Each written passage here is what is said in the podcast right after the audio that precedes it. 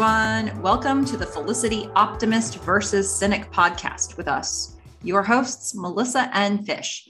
This is a Felicity Rewatch podcast. We'll watch an episode each week and join you here to talk about it. Just a quick reminder this is not a spoiler free podcast. So there could be some things we say that come up in future episodes, especially sort of the last few episodes of this season. There's a lot that we set up here or that we're continuing the setup for here. So, look, if you're averse to spoilers, just be warned. There may be some here. Having said all that, I'm Melissa and I'm here with my wonderful co-host, Fish. Fish, how are you doing? I am good. I had some caffeine because I haven't been sleeping much. And as we just talked about, uh, it seems like some of our best shows are when I am sleep deprived. I was just thinking so, that. hey, Yeah. you know, it's a good Chances sign. are we're going to do some good work today. Yeah. You're Yeah. welcome, listeners. we Yep. do it for you. We do it all for you. We put ourselves through the toil and the pain just for you listeners. Awesome. Well, today we're going to talk about season one, episode 18. This one was called Happy Birthday, originally airing April 27th, 1999. This one was directed by Elodie Keene, which I believe is a new name that we haven't come across yet, and written by Tracy Abrams. So there's pretty much a new team behind this one. And the description is panicked over a surprise visit from her parents. Megan entrusts Felicity with the safekeeping of her box. Meanwhile, Julie gets bombshell news about her birth mother. Okay, Fish, where would you like to start for this one? I don't understand uh, this description of the episode. Oh boy, she's coming for the episode summary. oh. Well, it doesn't include the best part of the episode, Mhm. which is we get a visit from Walter and Faye. We sure do. It's amazing. So I remember a little while ago you had said, you know, we will get to see Megan's parents, but they're not what you'd expect. Mhm. And uh, when we heard the answering machine, her mom you know, left a message that Felicity got for Megan saying, just confirming, we're, you know, coming in. Uh, I recognized the woman's voice Mhm.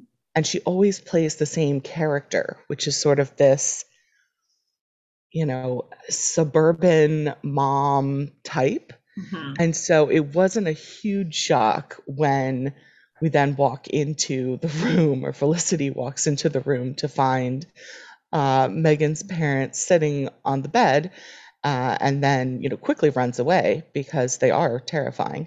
And she thinks Um, for sure she's in the wrong room. This can't be right. No. Mm-mm.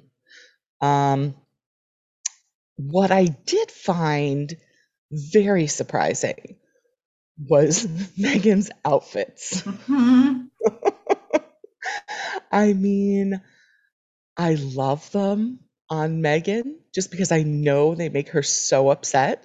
Yeah. And, you know, they've got the bright colors and she's wearing pearls and she's got a headband on. And And that I'm first dress is full on floral. Oh, I even noticed it. I mean, did you notice the second one was purple? No. There's so much purple in this episode. I'm just gonna stop talking about it because I think I think they just like using purple. So Or at least this okay. season, I guess. I mean, purples and browns. I guess it's just sort of the palette of the season. Yeah. Um, so I'm not going to read too much into it, other than, I mean, we had some nice bright colors on on Megan. Mhm. So on the one hand, I love what they are doing to her soul. Um, but on the other, I mean, as an actual outfit, I hate it. I guess that's the point. Yeah. Yeah, I think this show achieved all its objectives for you. Oh man. So I know you, you're probably not going to talk about her fashion, but I mean, what did you think of uh, what she did with her box? Well, I, you know, okay, I will say this. She put everything else in the closet. Mm-hmm. Right. she why did she leave the box in the middle of the room to be found when she had decided that the closet was a safe space for everything else? I think you know when you really look into the details of this it falls apart just a speck, but I love that they made it happen however they got there because they have that moment where you know they've they've picked up the new attire for Megan and her mom just for Meggie and her mom just wants to hang it up in the closet and Meggie has a flip out reaction. She's like, no. Oh, just Meggie. You know, a lot of stuff in there, mom. Um, so the box could have been one of the things in that closet, but they decided that they wanted it to be something in this episode. We all want it to be something that's talked about in this episode. And so they gave us what we wanted, even though I didn't make a lot of practical sense how they got there. But to answer your question, Megan pulls Felicity aside in one of those things that they do in TV and movies where they pull you aside right in front of the other people, but pretend like the other people can't hear. And so Megan's having this hush hush conversation with Felicity, like the box is in the room. Don't let them just just don't let them see it. It's, it's this isn't you just protect the box, keep it secure. But don't then, open it. Yeah. Do not look in it or you will get skewered. Pretty much. Skewered. Yeah. And then of course, because they did all this in front of her parents, her parents are wondering why all the hushed conversation. And I like Felicity's reactions. I mean, she's she's having some fun with this. She's like, "Well, let me tell you what's happening." Mhm. And uh, picks up the box, says it's hers, and we can hear in the background things rolling around in it. Yeah. I mean, this was not the same sound that we heard the first time, so it seems like there are new things. It, it almost sounds like I don't know not full size pool balls, but like some sort of weighty, like circular, ob- not circular, spherical objects are mm-hmm. just just rolling their way all around the box. So I, you know, new things. Yeah. And uh, and Felicity just, I don't know because Felicity clearly says the only reason that she, you know, has this box is to taunt Megan. Mm-hmm. Um, and then maybe, you know, Megan wouldn't care if Felicity didn't taunt her with it. So perhaps hiding the box over on Felicity's side of the room is just master, you know, head head messing by Megan. Wow, master head messing. Yes. That's yep. what I went with. Yeah. Because it's not really manipulation. and I couldn't come up with the word I wanted. Yep. Well, hey, I'm happy to go with that. Head messing. This is some serious head messing that we're experiencing. And it is, it's, this is the kind of thing that you need good actors to pull this off correctly. Mm-hmm. Everything that happens around this box requires good actors to make this come through. And we got that because it's actually pretty complex. Felicity is still tortured by the box. Uh-huh. Megan doing this is torturing her more, but now she gets to dish it back where okay. she's basically just speaking the truth, her truth, and and making that an, an issue for Megan now, and also piquing Walter and Faye's interest at the same time. So mm-hmm. there's uh there's a lot of comedy that's going through this. There's a lot of that pauses and the the facial expressions um, that you see throughout this episode around the scenes about the box. There's so much subtlety between the lines that all of these actors nailed, as far as I'm concerned. Yeah, I would say if I had to pick a theme for this episode, it would probably be temptation. We mm. see hmm. so many characters in moments of temptation. Like the next time we see Felicity in the box, she almost opens it. Mm-hmm. I mean, she is about to open it when when uh, Megan and her parents walk in, we almost find out what's in the box. Yeah, she's she wants to know. She's an inquiring mind and she wants to know. But it, you like you said, it's interrupted because Walter, Faye and Meggie come back from mm-hmm. two days visiting four museums. It's a record for Faye. She's cheery. Yeah. She's happy about it. And Megan said how colorful they were. Yeah. I mean, Which, that's high high praise. High praise or low praise. I don't know what it was for her. it was just tells you how how tortured she's been here. And yeah. you know that that's when they come out with the new attire and the whole closet is full bit. And i love how they then go into in that in that first scene that felicity gets with megan's parents you know Wal, uh, walter wants her to go to dinner with them. And she just sort of doesn't really respond. She just lets that linger. But this second time, she oh, jumps oh, yeah. on it. She has thought about what to do in the event she gets asked out again. in the in the two days of museum visits that they've had between when Felicity first saw the parents and when she's seeing them again, she came up with a plan. And so now she gets to go, she gets asked to go to dinner again. And she's like, Yeah, I'm in. And and Megan says, Don't you have that thing? Nope Felicity doesn't because they canceled that thing. So she is totally free and ready to go. And she's just letting Megan score. I'm so sad that that didn't actually happen. And I just wrote down here Felicity is too nice. Yeah. I mean, come on. Although, if she had then gotten to know um, Megan's parents, it it, it might not have gone as well as it did when Megan's father starts stalking her. Uh-huh. Mm-hmm. Yeah, that part terrified you. I did. Uh, you know, we had to pause to, because the audio gets off a little bit as as I'm watching it. And when we paused it, it was right at the moment where Felicity is looking into her mailbox and Walters is like right behind her. And it, I swear the scene looks like it is ripped from a horror movie. Mm-hmm. And it's super creepy. And I wrote down Megan's father is creepy.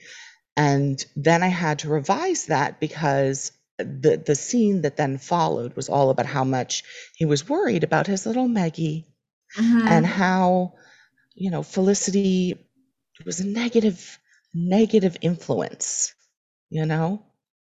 That whole scene was brilliant. First of all, with the that camera angle through the mailbox from one side of the mailbox to the other side through the sort of square shape or rectangular shape.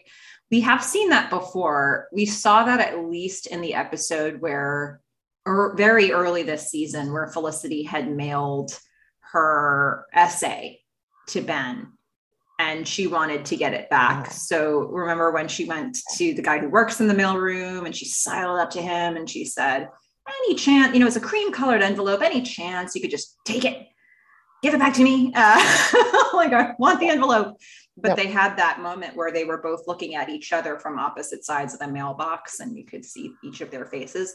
And this time they took that same idea and they played on it just a little bit. They showed us Felicity's face from the other side of the mailbox, but right behind her comes Walter. So I like that they took an idea. There were actually a couple things in this episode that they did that were shades of earlier episodes this season, which I loved. And now that was one of them. It was a small one, but it was just a camera angle that makes you think about the beginning of the season again. Um, but yeah, that whole scene, as creepy as it started, it, it turns into just pure pure comedy. Yeah. But they were playing it serious and i think that's sometimes where the best comedy i think that's usually where the best comedy comes from. They're just both dead serious about this scene and felicity is dead serious plus confused. And that's what they were told to do and it reads so funny. I don't know how dead serious Felicity is. I still, she's definitely confused. Uh-huh. Um, but I feel like there's a tiny smile at the corner of her mouth just because, you know, whatever this is, it's not her. It's yeah. it's Meggie. that has done it. And um, she really she she's taking on the responsibility. Um, but you know, Walter and Faye, you know, Walter comes to to Felicity to not so much apologize, but to say that he and Faye have looked in the box. They've Mhm. looked in it. I mean, it was just sitting there, and she she was taunting them with it, similarly to how she gets taunted, and they couldn't hold back, and so they looked in the box, and it was shocking. Yeah. And he, but but they're letting it linger throughout this whole scene. So Walter says, you know, we opened the box. Would you like to explain? And you know, Felicity's just sitting there like, how to answer this? and then you know, he goes on and you know, opening the box and seeing what we did. It was shocking. And they just let these things linger. And she's just like, yeah, shocking, shocking. like, I'm just going to go with whatever he said and reaffirm it. Knowing full well that for him in this conversation, it's confusing because she shouldn't be admitting all of this. But for her, she's like, how can I get intel? Walter knows everything. he may he knows maybe literally where the bodies are buried. We're not really sure what's going on in that box. Yeah, I mean, no, I, I, I don't think that Megan is a murderer. I don't. Um, I I still think she's a secret agent. Oh, Um, yes, well, there you gonna- have it. gonna keep that going. I enjoy. Uh, so they push it far enough in this scene where Felicity has to give something of substance, but still has no idea what she's talking about, and Walter does. So she has to play it safe while giving something of substance, and she goes with, "I'll throw it away."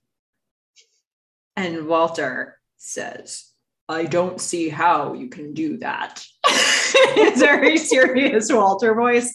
That, by the way, was my very serious Walter voice. Yeah, I mean, it was it? it was definitely lower than Walter's voice. It was a deeper register. It, It was, was lower than of- Walter's voice. Well, it It was was, mine. definitely yeah lower than Walter. I think it was sort of Dracula impersonating Walter. Oh, okay. Yeah, Yep, that's what I was going for. that's Nailed wonderful. it. Yeah, So, okay. Uh, I don't see how you can do that. um, absolutely priceless. And here, and it, Felicity is all of us in this moment. We're just hanging on to any clues we can get. This thing was rolling around. It sounds like something you could throw away. but apparently it is not. I don't Hmm. I don't have any idea what this could be. Yeah. I mean, listeners, let's just keep going with all the clues we get and see if, if we can actually figure out what could possibly be in this box that you can't throw away. I mean, it does seem like just sort of toss it in a trash can and it is, in fact, thrown away, hmm right? Yeah. Yeah. Could it be like voodoo dolls that aren't cloth? Um, I'd have to workshop this idea a little bit more.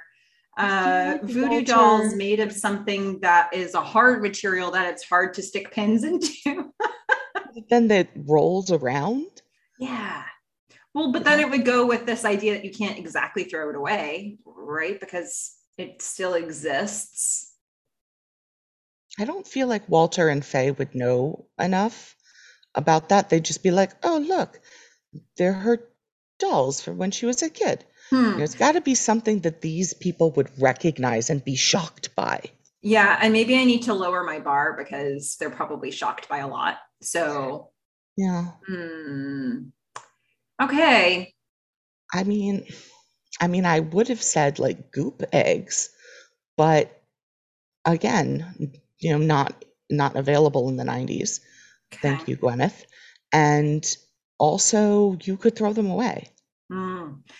We're coming up with nothing. So, listeners, you know, we need your feedback at the melissafish at gmail.com. Just go ahead and email us there. Uh, your ideas, your thoughts. We've had decades to think about this as a, as a community. so, what have you got? Yeah. we know we've all been thinking about it. Yeah. Yeah. And we will continue to think about it. Um, but, you know, I, I, they do want to keep the mystery about around the box. So Felicity in the script is not allowed to ask him, "What did you see?" Mhm. and she's never allowed to get in the box herself. Um, and she doesn't even tell Megan that. Does she tell Megan that her parents know? Well, we don't see it. if Yeah. She does. They don't really So I- have that close a relationship at this point in time where they're like able to reveal, you know, she's still in the I'm going to taunt you phase. I guess. But Megan still, I guess, for not coming to dinner and supposedly protecting the box, which she did not do very well, Mhm. but she did claim ownership of it. Yeah. She does give Felicity a present. Mhm. She gives her the last clean cup, which I very much enjoyed. She hands her the clean cup At Julie's and party. then at Julie's party, um, which is filled with orange soda. And then she walks off, and as she goes off, she's like, "Well, I don't have a clean cup, but I'm gonna take Richard's food." Yeah, it's a very much a giveth and taketh away situation. It's like yes, Megan has to restore balance and order in the world. And Yes. she has given generously to Felicity, and now she needs Mhm. to steal. yes, and and it must be from someone who really doesn't know what to do once it's happened. Yeah. He is he has a plate of food and then all of a sudden he doesn't and he doesn't know what to do with his He's hands or his eyes. Yeah. He just he just stands there awkwardly. Yeah. Um sorry Richard, you're losing your RA Richard. and your food. Yeah, that's how it is. That's how it's going to be. Oh, Well, it was it was satisfying. I something about that interaction really made me feel like there there is almost a mathematic approach to how she views the world. Like it's not exactly karma because she's the one bringing all of this. it's like I have there was something about the need to restore balance yes. And the that. very twisted way that that came out it's like okay i have gifted Mhm. the cup and i must steal the cake and it makes a lot of sense to me thinking about it It does. Yeah, I I agree. I think that's part of the brilliance of the show that we are we are with Megan in that moment. And we are with her in a lot of this, well, at least I'm with her in a lot of this show because I mean, I wouldn't wear that for my parents and they wouldn't care. But Mhm. if I had to, I would be just as mortified and really I don't know. I I would feel like I need to take it out on someone. And Yeah. since Felicity's been good, I mean Richard Richard works. Um, plus I'd probably want to eat cake afterwards. And Mhm. here's the other sad part. When we first see Megan, I actually, and I've never done this before, I wrote a heart. Instead of saying like love her outfit, I wrote a heart and then put outfit. I thought that fur with the leopard, like tight pants. I mean, that was just, she was rocking that outfit. yeah And then, enough for you to heart it I know. And then, and then, oh, all of this, which Yeah. I, I still love. I still love it. Well, I think we have talked through everything that was on the page. You know, this is what we saw acted in front of us. But I think if we zoom out from that, it's telling me a lot more about Megan because this is this is as funny as these scenes are. This is the environment that Megan grew up in. And she has these super proper suburban parents. Uh, I'm assuming that they're wealthy and you know they have the means to be able to to have this culture around them and they expect Megan to be the version of Megan they've always known. We have never seen this version of Megan, so we know this is not how she chooses to be in everyday life. And she doesn't feel comfortable to bring that to them. And I think that this is one of those things that we see about Megan now, uh, you know, lightly spoiling this. So maybe like if you don't want to know this, hey guys, just plug your ears for a second. But Megan's going to have a lot of growth in this in many areas as a character, including with her parents. And so what we're seeing here is kind of a marker of the beginning of where she is now, where she can't be herself with her parents. She just flat out can't be. So this is the version of her that her parents know. This is what's accepted. And she's dying a little on the inside trying to be it. Wow, that is kind of fascinating. I had no idea that we continue to see any kind of relationship with their parents. And my guess is in season one, the show didn't have any idea either that she was going to continue, you know, being on the show in that big a role. Um, so I feel like this episode maybe was just supposed to be funny. Mm-hmm. And then maybe they turned it serious because I don't yeah. feel like it, my initial impression of this wasn't, oh, here are these oppressive parents and she can't be herself around them and here are her expectations of her. It was just, you know, this is the way she's lived her life and she's kind of, you know, gotten out, learning who she is, experimenting with fashion, all that stuff. And she just basically doesn't want to bother having all these conversations with her parents about it because she probably thinks they're lame. Or um, she doesn't feel like she can. I think that's something that's really interesting to think about with this. And yeah, I think if you're watch if you were watching it first time around and you have no idea what's coming ahead, this is just going to be a funny episode. But I actually am very interested in this as um as like I said, uh, a marker for where sh- where this relationship starts. I mean obviously she's grown up with these people so it's not exactly the start but this is this is the origin story of, of where she's at. And and for me it's interesting because megan comes off up until this point as a character who really knows her own mind who's willing to be out there and rebellious and who's willing to be individual and not afraid to say the things that she's thinking. And she absolutely cannot be that way with her parents. We're seeing the product of it. She wouldn't be doing any of these things, you know, that this is not how she chooses to live. And this is who she has to be either because she does maybe because she feels like it's their parent her parents are too lame to have the conversation with them about this or because she feels like she can't. And i think this kind of thing happens so so often where before you're truly comfortable to own own who you are with your family whatever that is you very often just are what they expect you to be. And maybe there's a day when you decide i'm going to be who i really am or maybe there's not that day and you just stay that way forever. Maybe for some people, who you are outside of your family and who you are inside is the same thing. I don't know. But I think this is a journey that probably a lot of people can relate to. I actually relate to it very much, even though I don't have a goth element, you know, like it's like there, it, it manifests differently for Megan. But I think this idea that you're trying to be or ha- feel that you have to be the kid that you were in the presence of the people who knew you growing up and even after you've decided to be something else with the rest of your days uh, it's interesting to me that she's in this space and we are just thrown right into it. It's true tension for her as which comes out in a funny way for us but it's tension for her.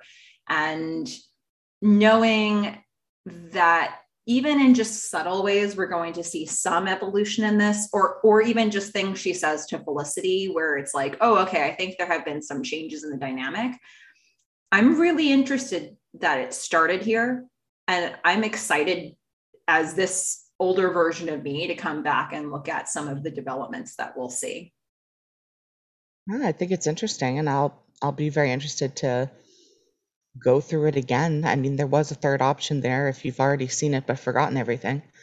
Mm-hmm. So, um, yeah, I'm going to be interested to see that. I I guess I do have slightly less sympathy with Megan because I remember when Felicity's parents came and and all Felicity asked of her was to just remove, you know, a few skulls. Just I mean, less skull action. less. Yeah. Yeah. And Meghan wasn't even willing to do that. But here, I mean, did you see a funeral funeral poster around? No. There was she just filled that closet. That closet must have been a stuff. disaster. I mean, and I think she said under her, her bed.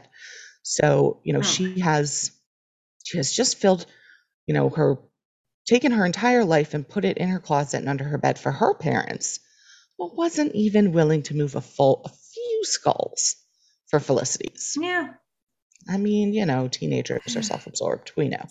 That's how it is, you know? Still. Gosh. Well, that's Meghan or Meggie, Maggie, as some of us may call her. from now on. Yeah.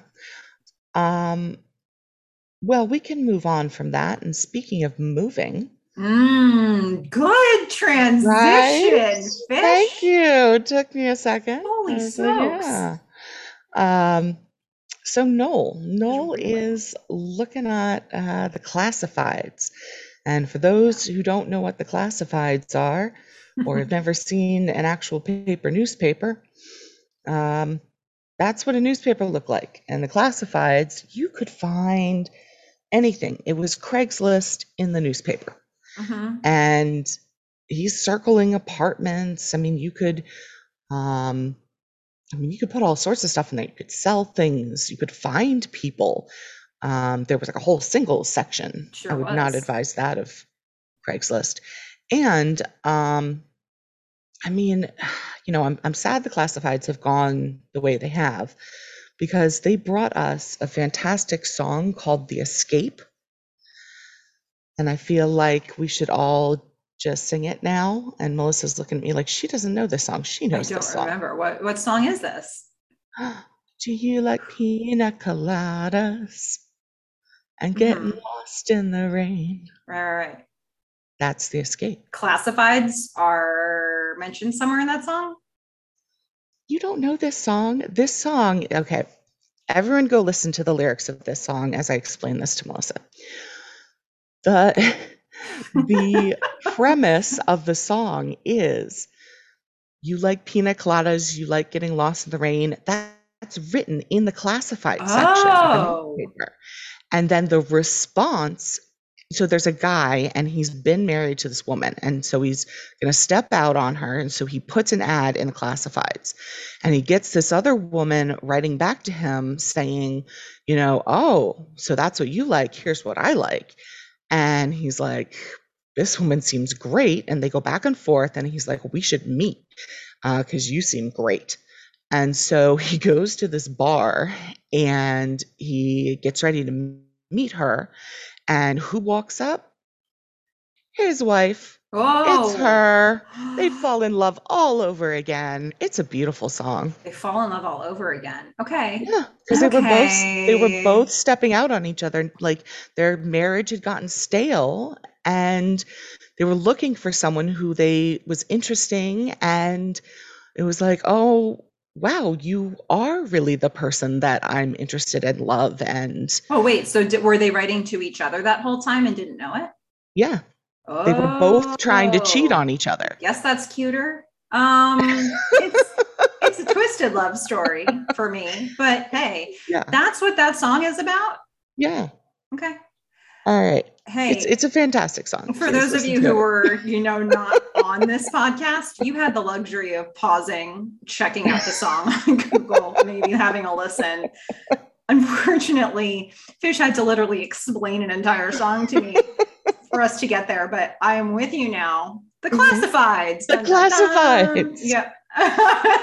and this and the escape which i love um yeah, yeah. Ah, oh, the escape. Yeah, yeah, yeah. we'll just cut all that other stuff out, you know? yeah, Um, gonna yeah. we're leaving it in. Gosh, yeah, Um, we're leaving it. It's fine. Um, Loving the classifieds. Yeah. It's all gone now. It's like The Escape. it is. Uh, I love it, like pina coladas. Yeah, like Um, caught in rain. so also love Elena calling Noel guy scum and kind of like cooties, like it's gonna get on her when he bumps into her. Uh, as he's walking walking back to his room after looking at the classifieds and and as Noel puts it, denigrating him every Yeah. time she sees him. Well, we've come to a fork in the road because we can pursue the Noel conversation or we can pursue the Elena conversation first. Uh, I kind of want to look at maybe the Elena thing first because I think we'll wrap that up a little more quickly. Um, I, you know, Elena, it's interesting the way the conversation evolves between Felicity and Elena here because what we're seeing is Elena is fiercely loyal to uh, Elena's fiercely loyal to Felicity and very, being very protective of her. And in doing that, she's, you know, happy to say snide remarks and call Noel names to his face. And she's doing it on one hand out of loyalty to Felicity, but then Felicity later on pokes a bit of a hole in that. And she's like, you know, what happened with Noel isn't like what happened with you and Blair. And that really reframed all of this for me because although Elena got to lay Blair out on the floor, you know, she punched him in the face, laid him out on the ground. And that might have been to some degree satisfying, but she gets to, Noel's like the punching bag that stays there for her. And maybe what we are seeing is some of that latent Blair energy coming out, where is she's protecting Felicity, but she's she's got the wrong lens on for this situation, and Felicity points it out. Yeah, I definitely agree with that. And, you know, something else that I saw kind of running through this episode was uh, people people defending others. Mhm. Um, and so, you know, when, when she and Elena are talking, and Elena says, you know, what about your pride? And as you said, you know, look, Felicity says, look, it's not the same. Noel was honest. You know, he told me what was happening. He wasn't cheating. And, you know, Elena says, well, you think it's all right? And Felicity says, no, like nothing's all right. She's not putting the blame on Noel. And Noel does the same thing with Guy. You know, Mhm. he says, look, it, you know, this was my fault. You know, you know, he rep- repeats the word diddling on the phone, which was hilarious. Yeah. Um, but you know, they're they're where they are at this place right now, I think is much better than where they were last episode. Yeah. They're starting to own the pieces of this that belong to them. Yes, exactly. And, and and give each other and they credit. could be wanting to not like i mean they're talking to people who are fully ready to vilify Mhm. the other one right? The, the, their partner. And and there it would be so easy to roll with that in the conversation. It would be so easy for felicity to say to elena, to elena yeah he did the wrong thing. And it would be so easy for noel to agree with guy when he's talking about felicity diddling another guy. But they're actually kind of stopping that in its tracks and saying, yeah, it wasn't great. Here's what I did that wasn't great. And I feel much more hopeful about where that could go. Yeah, I mean, I'm not sure if we had more to say about Elena's part before we get into it. I did love that she called Felicity the sweater queen. Mhm. Um, that just made me really happy. Uh, she and Felicity and Julie were all in, I think, Julie's room. Mhm, And so. Julie was, um, you know, preparing her birthday party plans. And I think we see the difference between Elena and Julie here, where, you know, Julie just invites Noel to the birthday party and then asks if it's okay. Mhm. Uh, and Felicity's like, yeah, yeah, it's fine. You know, I'm glad you did it, uh, especially since it's right outside his door. Mhm. Um, but you know, uh, Julie and Elena have some different different ways that they're dealing with Noel because Julie, I think, also leaned on Noel, so she Mhm. does have more of a relationship with him than Elena does, even though I don't know. I think that Elena has had her moments with Noel as well. I, he's ultimately the one who broke through and encouraged her to take the scholarship that leads to the fact that she's still at school having this conversation. So she's, you know, and, and then they they both dressed up as Subway sandwich employees for Halloween. Yeah. They've had some shared moments. Um yeah, I don't feel like it's the same. I feel like at this point in time, or let's say right before um well no, let's say at this at this point in time, I feel like Julie could go up to Noel and have a conversation mm-hmm. and them kind of be friends. And I don't feel like, even if Elena wasn't mad at him, that that was the relationship they had. It, it still would have had to be like, there would have had to been a reason for Elena to go, mm-hmm. you know, talk to him about something that was going on in the dorm or or Noel has to go to her at the prompting of like they're not friends in any way, shape, or form. Uh, in like the same way that Julia is just a little more open and I don't know, inviting. Yeah. Fair so, enough. Yeah.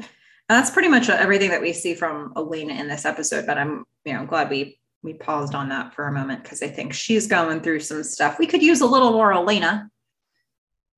Yeah, I, I agree. They maybe cut some scene. I know they cut some scenes that she had in Love and Mar- or at least one scene from Love and Marriage. Yeah. It's probably a time issue. So she's been a little bit underdeveloped in these last few episodes, pretty much since Blair left. Yeah. But hopefully they'll find her their way with her again real soon because she is an important so, presence in the show. Yeah, she brings a whole different element. Um, I think so it, it's interesting to watch what's happening with Felicity and Noel here. Mm-hmm. I really liked how they did this. You know, we've got Felicity starting out wearing the, you know, traditional 90s socks and shoes combo. But but uh, can we just on the bed? Why do TV shows always do this?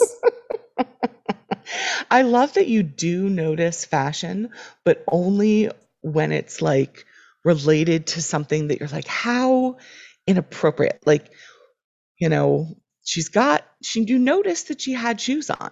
Yeah. But you only noticed it in the context of why are they on her bed? Yeah. Who yeah. does that? and it happens in every show. I think, uh, I guess, practically speaking, it's probably because they shoot it a bunch of times, doesn't make it, but she wasn't getting up and she wasn't getting up onto and off of the bed throughout that scene. She was just sitting on the bed. Could she have been sitting on the bed shoeless? Yeah. Could have been. But that is a really like 90s look. I mean, panning up from that, I mean, the shoes kind of made that look for me. Okay. So I'm kind of glad she had the shoes on. And, you know, it's Felicity. So I don't know. I feel like the shoes are pretty clean. Okay. I'm defending the the shoes on bed thing. Look, all I'm saying is in my notes, one of my first note notes is shoes on bed, not one but two exclamation points after it. I'm that that meant something to me. I, I, had no comments on that whatsoever. yeah. And meanwhile, she's talking about mood swings, making me feel all the mm-hmm. things she is saying. She's sad. she's furious. She's guilty. Yeah. I'm not guilty about shoes on the no. bed though. so you guys know, I'm not guilty about that. She's just sad and mad. Yeah and feels um, like others should be guilty. Yeah, but this seems seems like she's describing something that's typical and pretty healthy. You know, when you're dealing with a major change or a major uh, when you're grieving a loss, you know, she's describing things that you might go through. Yeah. Sort of the grief process, but also, yeah, just generally being being a bit moody. Mm-hmm. I mean, it's a first breakup. Um, so, you know, we we watch her going through this. And then we watch Noel, who's, you know, had a long-term girlfriend and that seemed to have fizzled. It didn't seem like he had these types of emotions about it. But, you know, this is one of those things where you you get good advice, but you don't always listen to it. Mm-hmm. And you know, everyone says in whatever way they want to say it, but this is the way I always hear it. You don't shit where you eat, you know? You hmm. don't date your RA or someone right next to you in the dorm or someone you're in your apartment building. And you know why? Noel tells us why. Because it's torture when you break up. Mm-hmm. You have to see this person, you have to be around them. You know, I mean, imagine, and probably many of you may have had this happen like you start dating someone at work. You know, either you're their boss or they're your boss or you're on a team together. And there are reasons that this is not allowed. Mm-hmm. Um, and we just see him going through how horrible it feels to run into her all the freaking time.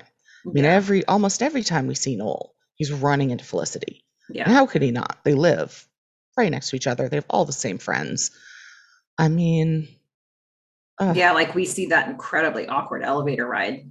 oh, It was unfortunate. terrible. Yeah. Yeah. It's uh, awkward for everybody. And of course, they had a bunch of buffers on the elevator with them, and then all of them got off on the same floor. Every single human on the elevator with them got off except for them. Uh, you just You know knew that was going to happen. Yeah. Yeah. So he finds another place. And my big question was he's there with several scholarships. And the way that he talked to Elena, I mean, it didn't sound like he could afford to give up both the job as an RA and the free housing. Yeah. So I'm just trying to figure out how he's going to make this work. Yeah, I they re- that's not something they seem to want to pursue in this mm-hmm. episode. They they really don't dive into any logistics on this and from what we know about Noel's financial status, mostly from the things that he told us or he told Elena in the episode where she was thinking about taking a scholarship. Doesn't seem like he could do this financially, but this is more of an emotional choice. He's found a place. Something that I think was notable to me is that he's been kind of collecting groupies among Yeah. the male students in the Aw. dorm. And he's got a lot of fans and almost friends, you might even say um, you know, because he's getting a lot of support in this situation, support that we didn't see him having, you know, episodes ago. And here we've got Guy in his room being a friend, saying, you know, I'd rather see Felicity leave. She's the one that diddled this other guy, and uh, not you, Noel. And uh, you know, Noel's kind of like, well. Uh, like, Well, I told actually- guys some of the information, and guys. well, I just- really like his what he has to say at that moment. Um, he says, "When I left with Hannah, I gave up any rights to commitment from Felicity." yeah, That he's seeing the I thought was- situation a little more clearly now. Yeah. Guy's not though. Guy's fiercely loyal, and he's like, "I'm just gonna miss you, man." Guy's got no response to that major revealing thing that Noel just said. He's just like, "I don't want you to leave."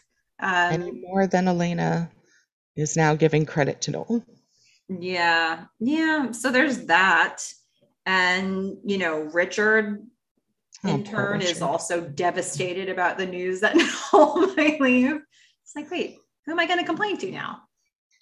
and and it's not like there will never be another person he can complain to. It's just he likes complaining to Noel. Yeah. I mean, know, this sweet. particular time he comes in and he's like, my room's a hot box. uh, which, by the way, we will see this again. And I'm Oh. incredibly pleased that they went ahead and set it up in this episode. All right. Yeah. Richard's room is getting to be there's something wrong with the temp. Hmm. so temperature issues abound in Richard's room. He wants to complain and he's not happy that he's going to lose his complaining buddy. Or at Yeah. least the guy he complains to. And you know, we sort of watch Nolan Felicity doing this decorating uh, for for Julie's party, and Felicity just sort of awkwardly saying, "Have a nice move." Um, and I like how throughout the party, you just kind of see Noel and Felicity looking at each other, Mhm. and you know, Richard comes by and shows off his new watch. that he just Okay. got for fifteen dollars. The only thing that I could think when Richard showed that he had just bought Noel's watch was how was that guy in the stacks, the every fish, how was he going to recognize Noel anymore? Oh no. Maybe he'll think Richard is Noel. Yeah. Oh, I feel bad for him. What happens when there is a yard sale in a dorm room? So I mean, that problematic. guy, his world must be turned upside down. If you can only identify people by every uh, piece of attire that they're wearing, it leaves a lot to be desired in terms of like an accurate ID. I don't understand why Noel's arm is on, you know, purple tie-dye t-shirt guy's body. Well, when you really think about it, if you were to try to describe Richard and Noel, how different would they sound you just went based on appearance? So, Fair. like, That's fair. Richard now having Noel's watch is a little creepy. It's a little unfortunate. It's a little too devoted, but it's also a major confusing point for those who needed the watch to be a defining characteristic of Noel. Yeah. Well, I mean, every fish is going to have to figure it out for himself. I mean, I, I believe in him. Ah, he'll he'll find a new path Yeah. as he needs to. But this also brings us to another scene that was shades of a scene we saw earlier in the season where Felicity does the reversed speech to Noel. You know, Mhm. when, when in the in the beginning of this, maybe the first episode even, Noel knows that Felicity is thinking about leaving the school altogether he sits her down and he has a talk with her and he's like you mustn't leave this school. Stay in new york or perish is what he says. And the Mhm. whole thing was really shades of that. This this scene you know now noel sitting down on the bed and felicity standing over him saying listen you can't leave because something's unresolved here. And she you know she describes how every single person who's a resident in the dorm meets her and then finally adds herself to the list and you know the words are a little different but the the image it evokes really struck me as she's just this worked on her way back when and maybe it'll work when she says it to Noel. Well, and the fact that she wants to say it to Noel, I think is something important. You know, before I was criticizing her for not fighting for them. Mhm. And here I think she is, you know, fighting at least for them to resolve the issue and maybe they'll get together, maybe they won't, maybe they'll be friends, but she is fighting for him to stick around and figure it out. Um, so I think that that's great. And, And it's also worth noting that it's not as if they had their fight and then all of a sudden Hannah was hanging around the dorm again. You know, like Yeah. it, it would appear that Hannah is not in the picture, that Noel didn't just seek comfort in the comfortable. He has been by himself figuring things out, which I think would give Felicity a little bit more confidence to have a conversation like this, saying, like, well, it's not as if Hannah is still the specter over our relationship right now. Noel could be with her. And she's seeing, she hasn't been seeing evidence that he's resumed a relationship with her. So maybe she feels more comfortable to go into this conversation. It's like, well, what we've got is unresolved, but I'm not stepping into somebody else's territory either. Yeah. And, you know, Noel is, I don't know, I, I just feel like he's just unhappy Yeah. and and just in pain, you know, and I I feel it more from him than her. Mhm. And maybe it's because she's being surrounded by really close friends and he's being surrounded by Richard and Guy. Hmm. Um, so that that could be a big difference. I mean, he doesn't seem to have guy friends yet. So um or any friends yet. Richard is trying. Okay. He's trying. He's trying, I know. God bless him. But uh, my favorite part of that whole scene was Felicity starting out and saying, you know, you're the linchpin of this operation, and goes on about, you know, all of the stuff that he's doing. And Noel kind of looks at her and says, So you think I need to stay because I'm a good RA? She goes, Of course not. And I realized she was reacting to the rest of his statement, but I mean, we've all established what a crap what a crap RA Noel is. So yeah, um, Yeah. clearly she's saying it for herself. Mhm. And then I wanted to give an award. Yay. Okay. Which I feel like you don't give awards anymore. I I'm the I one. haven't done a lot of awards. I'll think of one. You you give your award. I'll think. I'll Okay. think of awards.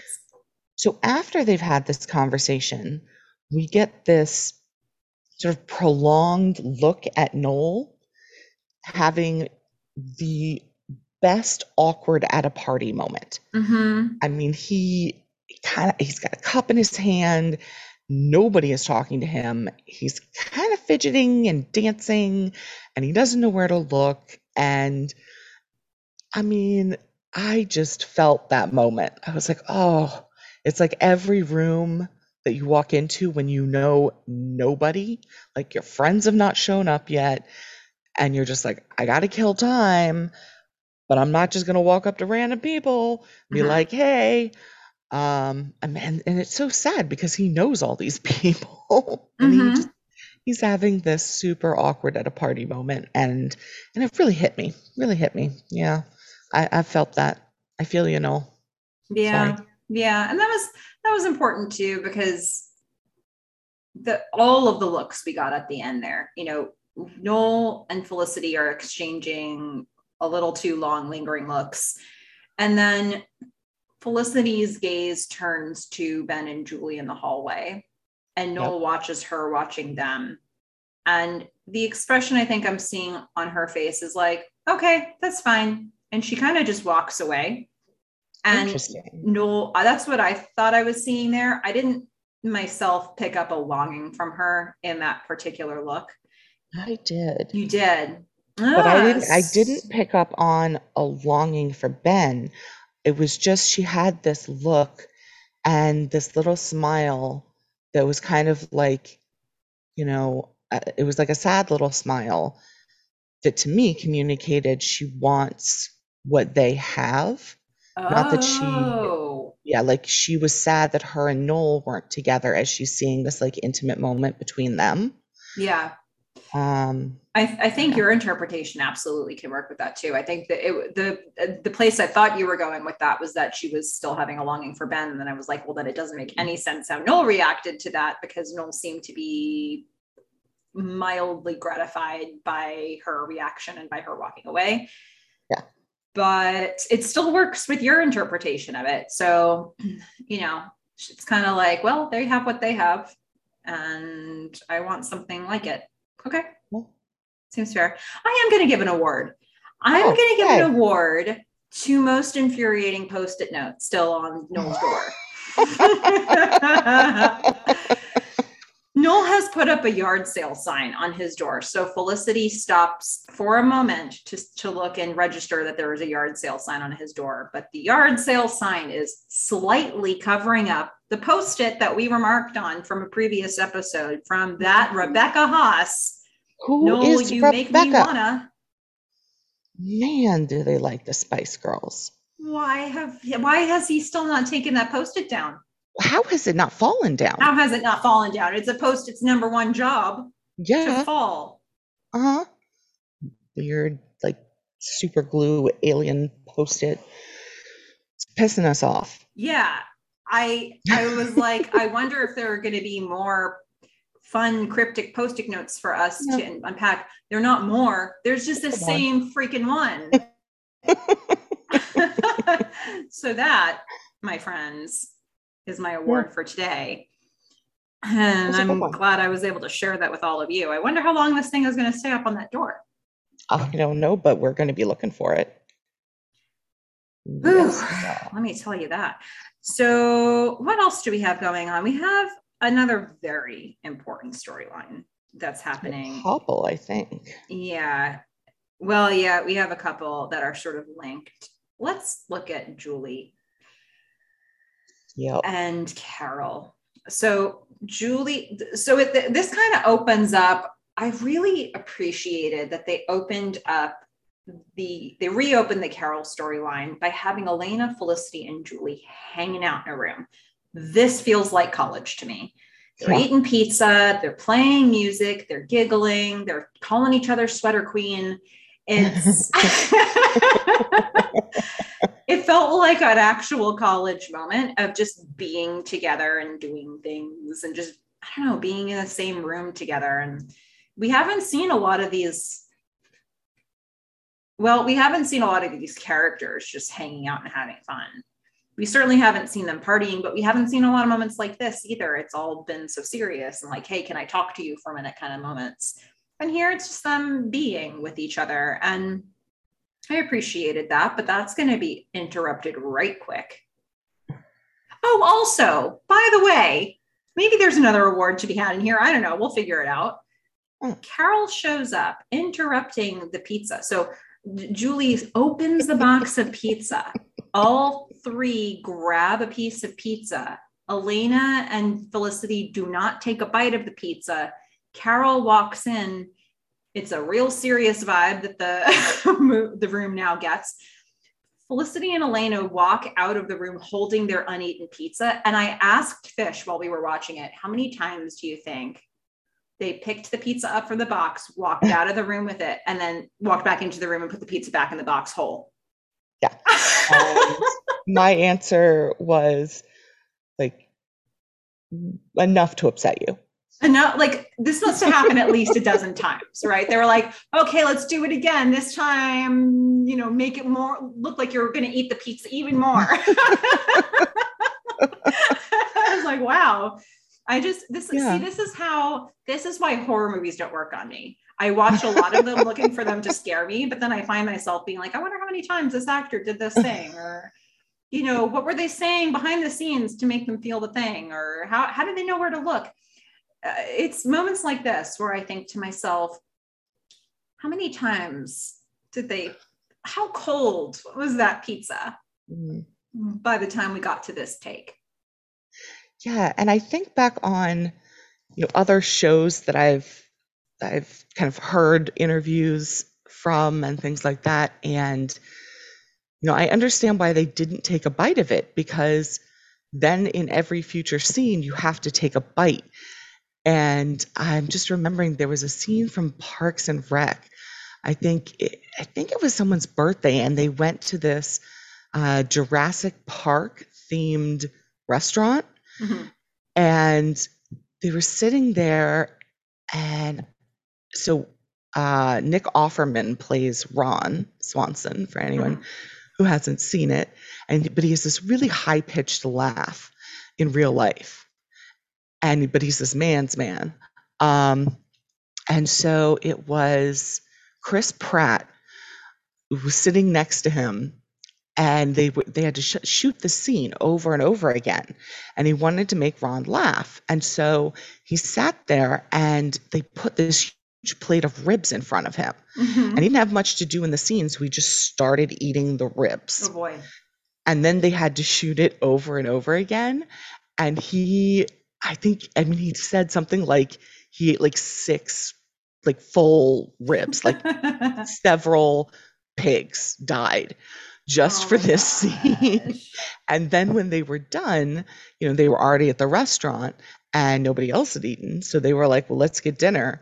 And Chris Pratt ordered like a full, full rack of ribs and, yeah. and sat down and finished them. Yeah. And this is the stuff yeah. I notice now because I, I, I have a particular, uh, a, not obsession, that's not the right word, fascination with watching the scenes where actors are given food to eat and who I actually know. eats it and how they make it look like they're not e- eating it if they aren't eating it but they're trying to make it look like they are like, i've become so fascinated by this it's like a whole extra layer for me now there's a show that you recently turned me on to pretty little liars oh, yes. and there are there's a scene where a couple characters hanna and caleb are having a conversation and she dishes out ice cream for both of them and hanna ashley benson the actress isn't actually eating the ice cream, but Tyler Blackburn polishes off an entire bowl of ice cream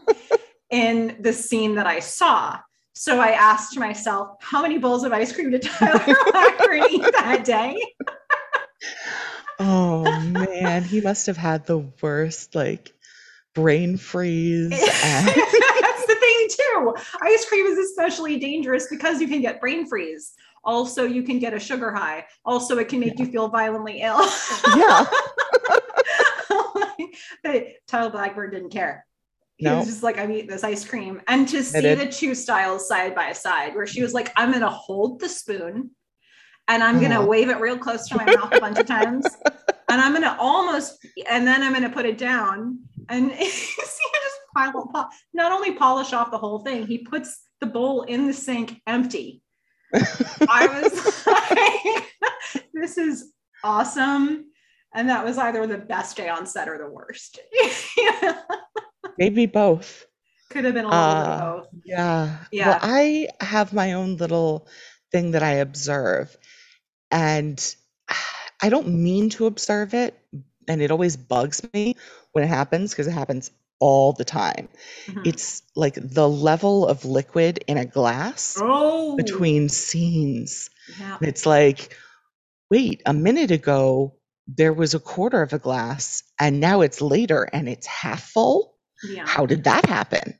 Yeah. I didn't see you pour anymore if you're really looking for this stuff in shows, you're going to find it a lot, especially anytime you see them switching camera angles because they're uh-huh. getting coverage from all different angles. And you'll see people standing in different places or holding their arms in different places. And if you really start looking for it, it could bother you, or you can just sit there and say, they did this scene 37 times. yeah. like, I'm not looking for it. Like, I don't want to see it, but yeah. I do. Yeah. And every time I'm just like, how? No. Mm well, and so there you have it. And this scene, yeah. I know that we were supposed to be talking about Julie and Carol because that's actually the thing that we're meant to be talking about. But I just wanted to make it really clear how I feel about the pizza. Yeah. I mean, that's that was a nice tangent. Yeah. That, that but hey, let's get back to Carol though, shall we? Um Yeah. I mean, remember when I was like, oh, Carol's so nice and I like her. I don't feel that way anymore. Okay, talk to me. Well, I mean, look, I get that she had her life, right? You know, she had this, you know, she got pregnant when she was 17, and it just happened to work out, you know, that her parents basically made her give up her baby for adoption. And then the guy that she liked at that time ends up being her husband, you know, mm-hmm. and she does not want to one she doesn't really want to tell julie what's going on. And so throughout this whole episode i was like just tell her what's going on because i also wanted to know. Um and you know I, I i get that that's a bad spot for you to be in but if you're going to come back uh i mean you can't really expect julie not to want to meet her father and her siblings, right? Yeah, Carol's trying to dip her toe in and she cannot do that in this situation. Like this mm. is not a toe dippable situation. This is mm-hmm. a you cannonball into the pool situation. Yeah. It's like she walks in the room and she's like, I am your mother, but you can never tell anyone about it. And Julie's like, What? Well, uh, so this does happen over one thing I like about this episode is that they do this over a whole bunch of different scenes between mm-hmm. Carol and Julie. And I like the way that it all gets so drawn out because I felt that as somebody watching it. I felt how drawn out this was. It's like every new time we see Carol, we get a little bit more of the story. And I also think that was important because we need to see Julie evolve in this process. And she probably wasn't going to do it all in one conversation. So, like that first time that Carol walks in and interrupts the non pizza eating fest that's happening, she just says, I am your mother, and I should have taken you into my arms and said, Yes, I'm your mother, and hugged you. And we we we stop it there. you know, like I don't know what else happened in that conversation other than them agreeing to have a conversation. Like, let's set a time to sit down and really unpack this. So that first one is just the reveal. I am, in fact, your mother. I actually did lie to you. I am sorry about that and Julie completely seemingly forgiving her and being happy about it and yeah she's her. smiling she's happy about this but it's not going to stay that way because then they're going to go out they're going to get dinner at epstein bar or something at epstein bar and now we get that next level of the conversation yeah i am your mother let's keep it between us shall we my husband Tom doesn't know about you. Yeah, and she, the husband Tom, doesn't know that I had a baby before we met. That is what Carol says. Hmm. Yeah. So she lies blatantly. And well, I mean, technically, that's the truth. She didn't tell them, well, before she, they met. I mean, before they met. Yeah that okay. that would be a lie i didn't even yeah. pick up on that part if she told julie that that's a lie but yeah. she definitely is revealing to julie you're a secret and i want you to stay that way and mm-hmm. we see julie's demeanor shift a bit you know she was happy to have carol as a mom in the first conversation in this second one she's feeling pretty iffy about the secretive nature of it but she goes along. She's like, yeah, okay, but what we're getting is a really drawn out, okay. That's not actually okay for Julie. Well, it's interesting because this is another time that I see someone having to defend someone else because Ben is the one who actually comes up to Julie and says, Wait, she's keeping you a secret? Mm-hmm. And Julie starts making all these excuses about how hard it must have been and this, that, and the other. But it seems like he's given her a little earworm there. Yeah, he's like, well, then you're more understanding than I would be in this situation. I actually really liked how Ben handled this. Yeah. I, I liked that he started it with an open-ended question with her, like, hmm. So, so he said, you know, oh, oh, okay, so she let me catch up here. She's asking to keep you a secret. And then he says to her, of all the things he could have said, he says, Why did she come back, you think? Yeah.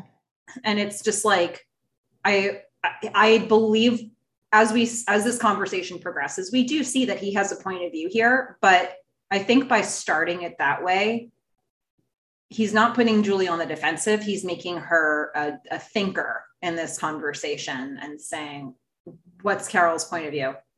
And then, you know, when she puts her point of view out, when she puts the point of view or her answer out there, Ben's like, "But why now, though?" Yeah. You, you know, like, why is she uncomfortable with this secret? Like, he's just poking little holes in the story that's unfolding, and he's making Julie do the same thing. Well, it's clear that she's not being told the full story. Mm-hmm. So, I mean, I think that's part of what she was feeling.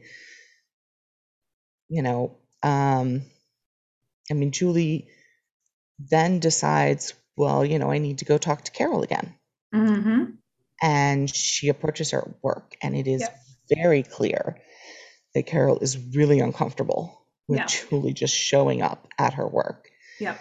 And, you know, Julie now seems like she feels kind of hurt to me. It seemed like her expression was saying, you know, and she says, I feel like you, Carol, are ashamed of me mm-hmm. because you're not telling anyone. And Carol still does not clear anything up at this point. Um, well, I don't but, even know if if Julie gives Carol an opening to clear things up. She's more just stating that, hey, that bit where I nodded my head yesterday while you were doing all the talking and saying you were going to keep me a secret, I'm going to unnod my head now. She yeah. says, I don't want to be kept a secret. Mm-hmm. I think her only real goal in this conversation is to undo her response from the night before after having given it thought.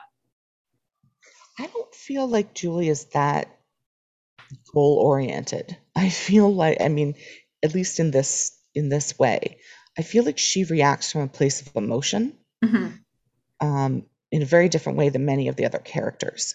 Mhm. And so the way that I kind of feel that she works is she didn't feel satisfied. You know, she she felt hurt and she felt like a conversation needed to be had hmm uh, where she could, you know, just kind of express herself. And so she just shows up at Carol's work, trying to have this um, kind of emotional connection with her and kind of explain what she's feeling inside. hmm Um, I don't think she went there thinking there would be a particular outcome.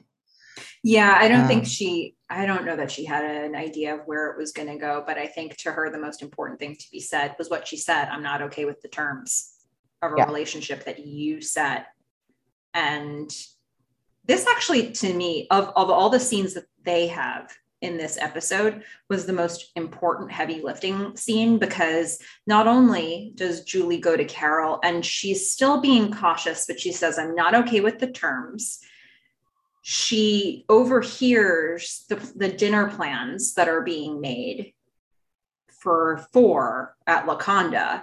And she sees a little girl walk into the room, Amanda, who's Carol's daughter, and she knows that there's some relationship to her. And boy, this gets the wheels turning for Julie. Yeah, maybe as a scene, but I would say, I think as an as an actor, the hardest scene came later, and I Yeah. and I will talk a little more. Well, there's about that. emotional stuff later. I think Yeah. this scene had to set up a lot to get there. Mhm. Yeah. Um, but Julie does meet what she thinks at that point in time is her half sister. Mhm. And that was, I think, the moment for me where it all became a little more real. Yeah. Where it was like she sees this girl, and up until then, I guess I was kind of feeling like, you know, this is Carol's choice. hmm And if Julie doesn't want to have the relationship, she doesn't have to. Because Carol didn't want, you know, she didn't have to come back, and the adoption was sealed.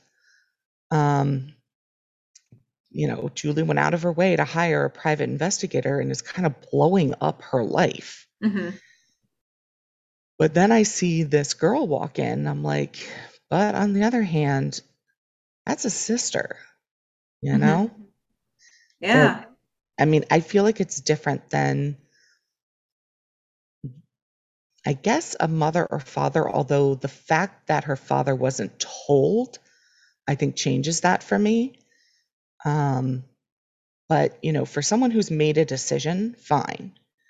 But for me, it's more about like the sisters and brothers and like you don't get that time back with the kids and you know these are these are the people who you know when your parents are gone like are you know potentially in an ideal world you know going to be around and Mhm. going to be your family Yeah. so I mean, negative 400,000 points to Carol because if she didn't want this, she didn't have to come back. Yeah. Where it had been, le- yes, Julie found Carol through a private investigator. She took the internship. She really inserted herself into Carol's life. She reveals that I'm looking for my birth mother and I think you're my birth mother. Carol lies, denies it, and Julie leaves. Julie has exited this story. Carol could just live with this. yep, You know, uh, yeah absolutely she reopened this and everything that comes with it. And now she's not willing to deal with it. Eh, I don't know, Carol. Yeah, Fish I actually wrote down uh, for the next scene. I just wrote down, Carol, get your shit together. Yeah, you're the adult in this situation. I mean, Yeah, she's laying a lot on her kid. A Yeah. lot. And she didn't have to, I don't know. Yeah, she doesn't want to feel the things she's feeling anymore. I get it. But you're the mom. If do one Yeah. thing for your kid. Like, or be ready for all of the natural everything that Julie is asking about here, asking for, asking questions about, seems completely reasonable to me for the situation she's now in. They are, I think, questions that I would expect to come up. And Carol could have predicted this. I, I almost feel like she, Carol could have left it after the work incident. She, she even could have left it there, but it's almost like she can't stay away. Yeah. So she knows Julie's going to be playing. She shows up again to give her more information Yeah. and somehow thinks that by saying, Look, I, you know, I was 17, I got pregnant, I never told the guy. My parents were only supportive if I gave you up. Mhm. And then later I met the same guy and married him. Mhm. So, I mean, Julie's response is kind of looking at Carol going, But you married him and you never told him about me? So your now husband is my actual dad. Amanda's Right. my actual sister. like, what more- are you more doing than half sister. Yeah. Yeah. And she's, Carol has three kids, right? Mhm. Three kids. So she's got three siblings, a mother and a father, all biological. Uh, does she have three siblings? Sh- They made a reservation for four at Laconda. That's what I asked. Like, I thought Carol said she had three kids, but I could be wrong about that. Maybe so, she was folding Julie into that. oh, maybe. Convenient, Carol. Mhm. Convenient. Yeah. but she's This- got she's got this whole other you know biological family over here that now she knows about and of course she says well i want to meet tom and Mhm. carol it, carol is there thinking that this explanation is going to make sense to julie Mhm. because it makes sense to her she's Yeah. like once you hear this you will understand why i can't tell him Yeah. And Julie's response, I think, is is two part. On the one hand, she does seem horrified that this Mhm. is what Carol has done. And but but it's like she doesn't take the extra step to kind of look at in that moment at how it is really going to potentially destroy this family Mhm. if Carol says anything or if Julie comes in. So that's why I feel like they're just building all of this tension Mhm. over these scenes to the to this dinner night. And I and I appreciated that in this scene after Julie's open. So Carol had come back to Epstein Bar because in the first dinner they had together at Epstein Bar, Lynn had come over, brought their food over, and invited Carol, not knowing who Carol was, invited Carol to Julie's open mic night. And he was so complimentary. He was adorable. He was being Lynn. He's like little body, big voice. You just love Lynn in that moment. He's totally into like Julie being an open mic performer and he's being a good friend. And Carol now knows this open mic is happening. So this time when she comes back and she's sitting in a corner watching Julie from behind, I love the camera work while Julie's singing. She's Yes. singing a song that is a dig at Carol. I deserve a little bit of you. Yeah. Oof.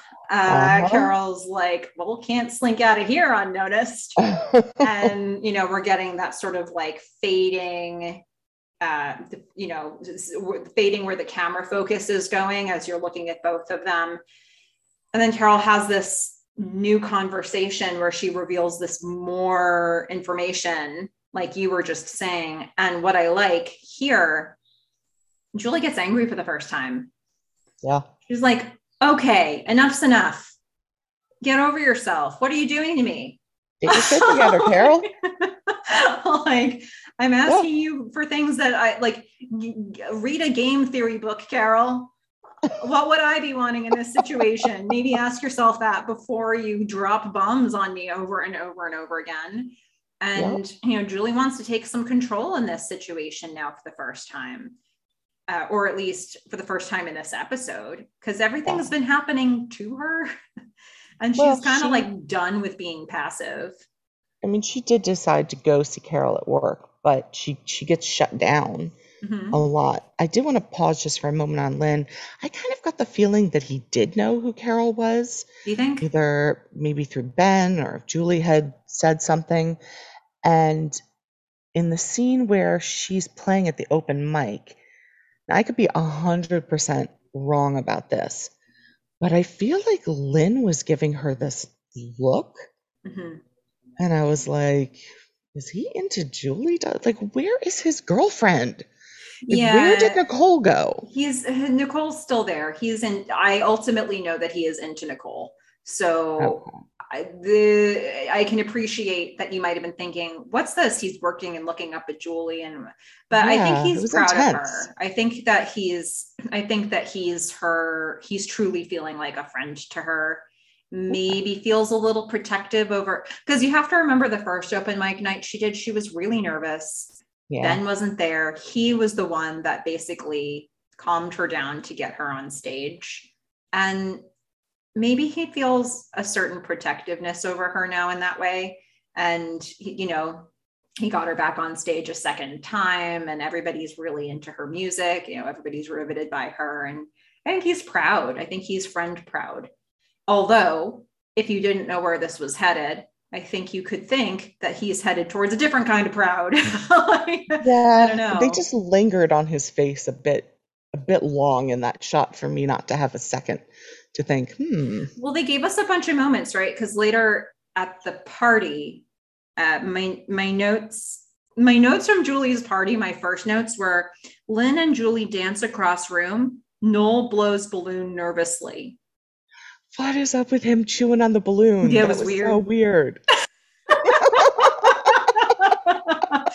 That's why these are my notes. But I enjoy the way the camera tracks Julie and Lynn as they're dancing across the room. And again, you might be thinking, where's Ben? I think something that we are meant to start taking away from this episode is that Ben is getting more and more distracted. Yeah. And he's there for her sometimes, but he's also got his own stuff going on. And Lynn is there as a friend, also supportive to her in those moments. Like he's there for her at least as much of the time as Ben is in this episode. And I Mhm. think it's important that they're bonding in that way while Ben has his own stuff going on. And I and I think we will see that evolve a little bit more. Yeah.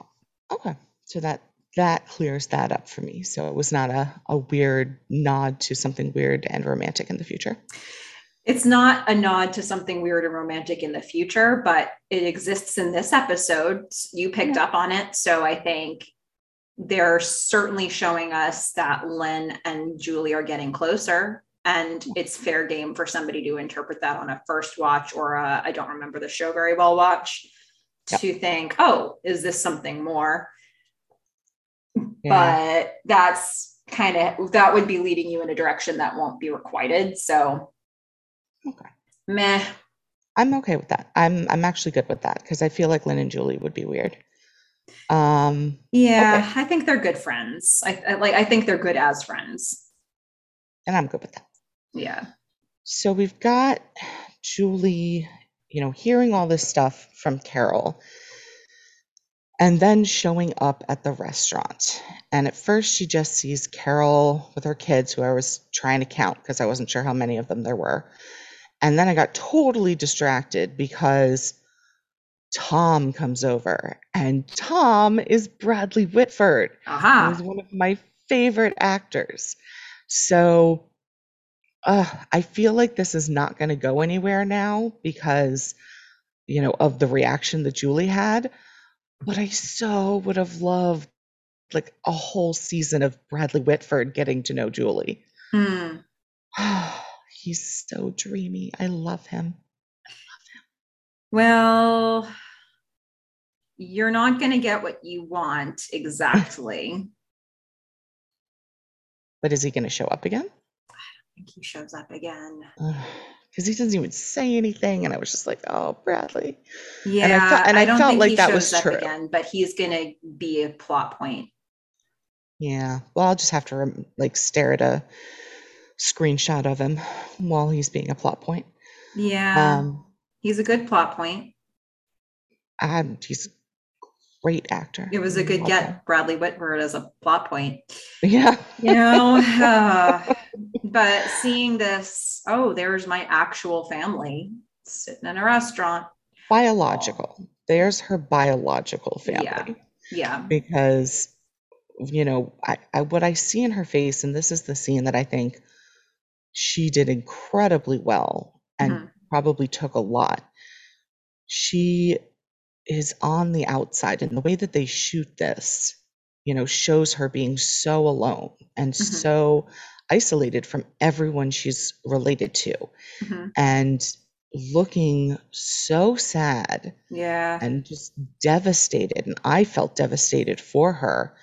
But at the same time, saying, you know, like kind of fully realizing at this point what she would be putting in jeopardy and not being able to do it. Yeah. You just she can't go over there and potentially ruin this family. Yeah. And so she does what I think is kind of I would say this was a great moment for her. I think she did the, the right thing. Mhm. She goes home and she calls her real family. Yeah. She calls her dad. She has her own family. Her mom comes on the phone. She's still sad. She's still hurt. But what she says is that she misses them. And I think that's part of it. She's away at college for the first time. Mhm. And yes, she's she's devastated by what, what has just happened. But she also has the comfort and support and love of her family who, you know, when we remember back to Zach, were there for her and understood and have been around. And it seems like they do have a healthy relationship. yeah, it does seem that way. And she doesn't say a thing about what she just saw, but it was more of a comforting conversation for her to have with, by the way, with a phone that had a lot of stickers on it. Yeah, it did. Did you see that? yeah, she, she is adorned. She has festooned her phone, her landline phone, with all kinds of stickers, tiny little stickers all over the place. Yep. Uh, so she's got a sticker full phone, and she's making a sad call to her parents. And Julie does point- a lot of sad, but she does it really well. Yeah. I, I do hope at some point they start bedazzling things in the show. I feel like that whole phone being bedazzled would have been. How would you bedazzle a phone exactly? Well, I guess in, in that case, it'd be more like hot gluing Yeah. stuff to it. Rhinestones. Okay. Or, That seems she seems like a flower sticker kind of girl. yeah, that's fair. I mean, it doesn't have to be her that bedazzles stuff, but I just, I'd love that. To You want bedazzling. Yeah. Okay. Yeah. I, I don't mean, know you're going to get that. Usually when you ask for things, the show delivers. but- Well, I mean, in all fairness, the whole show could have been bedazzled up to now and you wouldn't have noticed. yeah. So I might get it. Well, we'll see how it goes. It's true. we, you're absolutely right. like you could have just been like Melissa. Ninety percent of the episodes had Yeah. bedazzled stuff, and we were like, "Oh, okay, that's fine." Yeah. All right. Well, yeah. So that's Julie, and that's Yeah. Carol. And I think your point about how Julie handled things at the restaurant is well taken. I think that she's been put in a terrible position by Carol. Carol has deferred her terrible position to Julie. And she's you know i don't know how she's feeling about what she's done to julie but maybe she feels like she can wash her hands of the situation. Julie has the truth. D- d- and you know devil may care what happens with julie now. And carol's just kind of going about her business. And julie is left holding the hot potato. So you know i think that julie makes um what's the word that I want? An empathetic decision here. It's not the best thing for her, but it's the best thing for this biological family that she's looking at. And she bows out of the situation as much as it pains her. And she has to live with this now. And negative 40,000 points or 400,000. How many, however many negative points I gave to Carol before. I reiterate Definitely that over 400,000. could have been 4 million i don't know and however it's i double it and you know carol has decided to offload her pain and make it julie's pain Yeah. Now, and i don't have i want to be clear about this too Carol's story of how it all arrived at this point, I can understand it. She got pregnant, she was scared. Her boyfriend, her whatever he was at that point, her ex, I don't know, was going to study abroad. He was still a student. He couldn't even support her if he hadn't been studying abroad. Her parents were going to support her. They said, Our terms for that are that you have to give this child up. She stayed under lock and key, cloak and dagger, all the hidden things while she was pregnant, had this kid, gave the kid up, and basically went on with the rest of her life feeling whatever she felt about this and not looking for Julie. And I can understand that story. And I can feel for her and I can feel the pressures that she would have felt.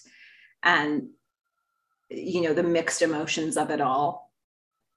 She didn't have to come back today.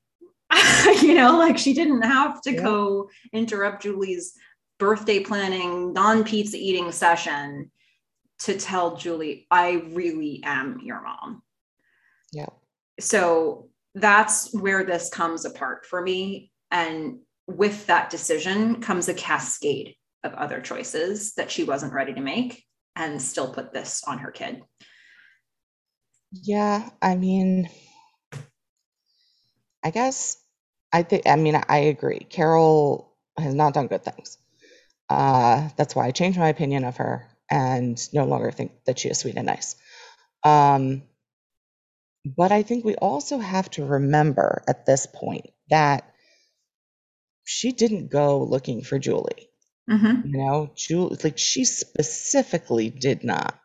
And Right. everyone earlier, you know, had said, wait, you have to hire a private investigator. Oh, you're going to apply for a job there or an internship. But I mean, are you sure you want to do this, Julie? And a bit of that is coming back to roost. I mean, some of Mhm. Julie's decisions have led to this point, and I'm Yeah. again not I'm not saying that she deserves it or assigning blame for it. I'm just saying her, she also has made choices Yeah.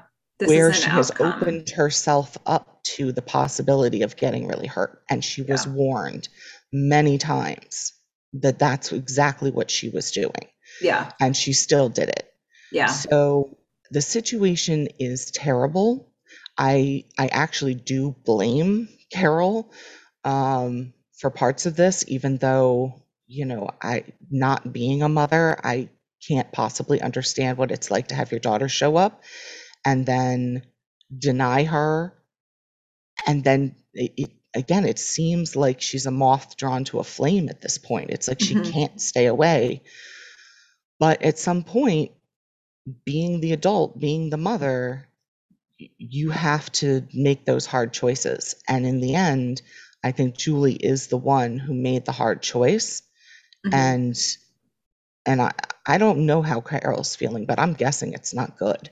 I'm guessing she's in a lot of pain and also probably a ton of anxiety because she doesn't know what's going to happen with her family that that she has around the table now. So I'm guessing she is going through a lot. Um, but you know, Julie is the one who I think made the right de- decision. I think Yeah. just blowing up that family d- was it was never going to be the right decision, and so I give her a lot of credit for walking away and saying, really, I think what she was saying through the call is like, I I have a supportive family, and I should connect with them. Yeah. Oh, it's complicated. I'm glad that we're talking about it. I'm glad I have a chance to talk with you about it. I'm would absolutely love to hear from any listeners who have any sort of perspective on this. We only can talk about this from our own perspectives or from the life experiences that we've had and try to be empathetic and try to imagine what's going on in this situation, but it's Yeah, very complicated. It's, it's one of those things where, I mean, I think I said in an earlier episode, like, I don't know my biological father. He left my mother before I was born. I had a relationship with with my grandmother on his side, and I have a half sister. And he has kept me secret from that entire side of the family. So I've met my grandmother and my aunt and her husband. And those are the only three people from that side of the family, um, in addition to him, that I think really know I exist. I mean, there Mhm. used to be more. I think they were older because he was my mother's high school sweetheart. And so they had been together for like 20 some years. Um, maybe not 20, 15 years, um, and married for nine of them. Mhm. So she was around quite a bit and people knew her. And, you know, then she got pregnant and, you know, and he, you know, he, he didn't come looking for me and I never came looking for him. The only thing I have is like a very old picture of my half sister when she was really young that Mhm. my grandmother gave me before she passed well over 10 years ago now. Um, but I just, you know, I, I, so I how do you can you relate to Julie at all in the fact that she really wanted to have this connection and wanted to see what this woman was like? No. And, and I Yeah. think that's what I was saying in the earlier episodes is I've never had that desire to like see what I look like in someone else or, or anything like that. I just, you know, I, I can't feel that pain that she's going through. Yeah. but the decision and again this is probably why seeing the sister was the part that hit me the hardest because i think that that is the only part that is difficult for me Mhm. is never meeting my sister i don't really care about the rest of the people um, i mean i'm glad i knew my my grandmother and you know the aunt that i knew is is very nice and i could still get in touch with them and you know i know his name i know where he works and know the state at least where he lives. You know, I know some like basics. Mhm. Um, so like, could I go track him down and you know say hi?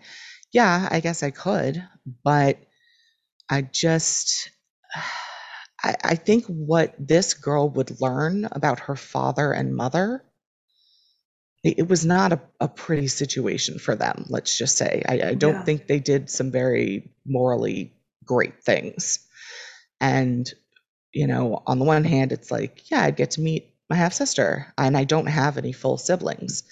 Um, so I, you know, I'd get to meet my half sister, but on the other hand, she would have to learn some pretty rough stuff. Yeah.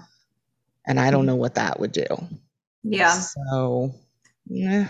That's a lot to live with, you know, and I think we it, it puts a, a different angle on this for me as well because I think the way that seeing Amanda, the what we first think of as a half sister, but it turns out is biological sister fully. Um, you you were seeing in it something more about your life experience. And when I saw Amanda, I thought maybe Julie's feeling like, oh, this is a child of Carol's that she's willing to own. Yeah. You know, Yeah. like that there's the level of, okay, so I'm the secret kid. And this is the kid who gets to run around the office with everybody knowing that she's her daughter. You know, it's it's like another way of looking at the situation, but a totally different angle of it. And I, you know, I don't necessarily know what that was for Julie. I'm not aware of any siblings she has with her adoptive parents. So, you know, I, I guess she's been an only child in the household where she grew up. And, you know, maybe she really wanted to have that kind of sibling relationship. And here it is, but she can't have it. Yeah, and I can't remember exactly the order that she says things in in that scene. Um, in terms of Julie saying that she felt Carol was ashamed of her, or, but but I got the feeling that she did feel exactly what you just said, like, oh, everyone can know that this girl is your daughter, but not me. Mhm. I did feel that from that scene. And that sense too, the secret, the assistant, Carol's assistant, when she walks in, I believe she has a name and I can't remember what it is in the show. she she recognizes Julie as the intern that quit. Mm-hmm. You know, so now Julie may also be thinking, all right, I show up in the office. Carol whisks me away into her office room, shuts the door, has this conversation. And, you know, here this assistant knows that I was there. Carol's going to have to explain this and she's going to be shady about it. But Amanda walks in and we're making dinner reservations and we're saying hi to the daughter. And I don't know, there's a lot to the emotions behind this. And, you know, it's hard to know exactly what Julie's feeling, but I think all of this could be at play. Yeah. You said it's it's a tough episode for for Julie and I give her credit for where she she comes out of it in the end. Um mm-hmm. and, and meanwhile she had her her parents support. Yeah, she did. And I think that's good. And we've seen that consistently from them. So I appreciate that. But the where we're where we're seeing less and less support as time goes by. Yes, good transition. With her boyfriend, Ben. Yeah, that guy. Let's loop in Sean and Ben here because I, you know, Sean makes a couple of appearances here and there. Um, he does. And I think I, I say that because when we first see Ben, we shortly thereafter see Sean coming down from his loft bedroom and he's got a contraption of some sort on his head. He's got a new invention. It's an anti headache contraption of sorts. It's like a bow and arrow without the arrow that you put all the way on your head, and he's clanging into things as he mm-hmm. walks down the stairs. And Julie and Ben just look at him thinking, What's happening in your life? um, he explains the invention. They think it's funny. And then Ben gives Sean the rent check or a partial rent check. Right.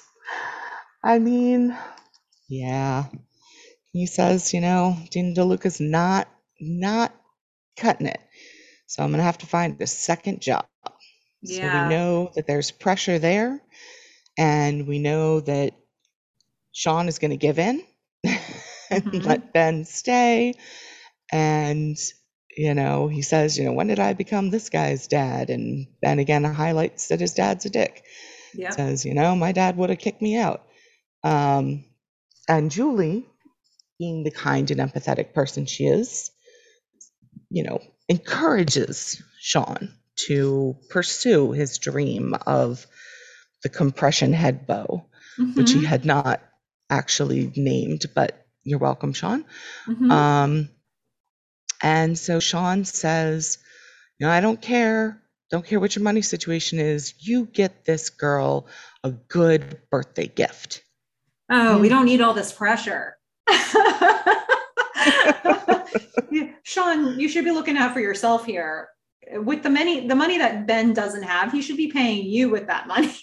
I know that's not a very smart business move, Sean. Yeah, uh, but also, your... you know, just the pressure to get that gift for Julie. It's like he says it right in front of Julie. And Julie, uh, to her credit, is like, don't you dare. Don't you dare spend a penny on me. You know, I mean, he, he could do something like a mixtape. Mm-hmm. That's a thing at, at, that time. You know, he, I feel like Julie doesn't need doesn't need material things. I agree. I don't see Julie as somebody who's been desperately looking for material things through this whole season so far. So it doesn't. Plus, she, yeah. I, I mean, he ultimately is going to get a, a, guitar, but she has a guitar. You know, it's it's like a really yes. sweet gift, but I it's it's very generous. Um, but he doesn't. You know, I think he's succumbing to pressure here, and yeah, and I mean, we can go back and talk about how he how he affords the guitar, but I was kind of surprised that she accepted that. I mm-hmm. mean, I like knowing his money situation, and I know he said, Hey, you know, my dad sent me some more money. But even then, I don't know, even if I'd been dating someone for a, a while and, you know, I kind of knew their relationship with their dad and and if money was an issue, I don't know, I would be really uncomfortable, Me too. especially if I haven't given them something of kind of the similar level of, you know, the cost the same amount. Um, like if we had decided, I don't know, to like split a vacation, that would be Mhm. one thing. But I don't know, this thing about guys getting girls expensive, I don't know, it's just a personal thing. It makes me uncomfortable. I don't like it. So It I, would make felt me uncomfortable too, but especially knowing that he's been having money trouble and that he gives his out here, which is my dad sent me more money, but that is not the dad he's been describing. So Right. it's like, oh, uh, so things are fine with your dad. Like I, I, I, it's just too many questions, I think, to accept a gift like that. But she does.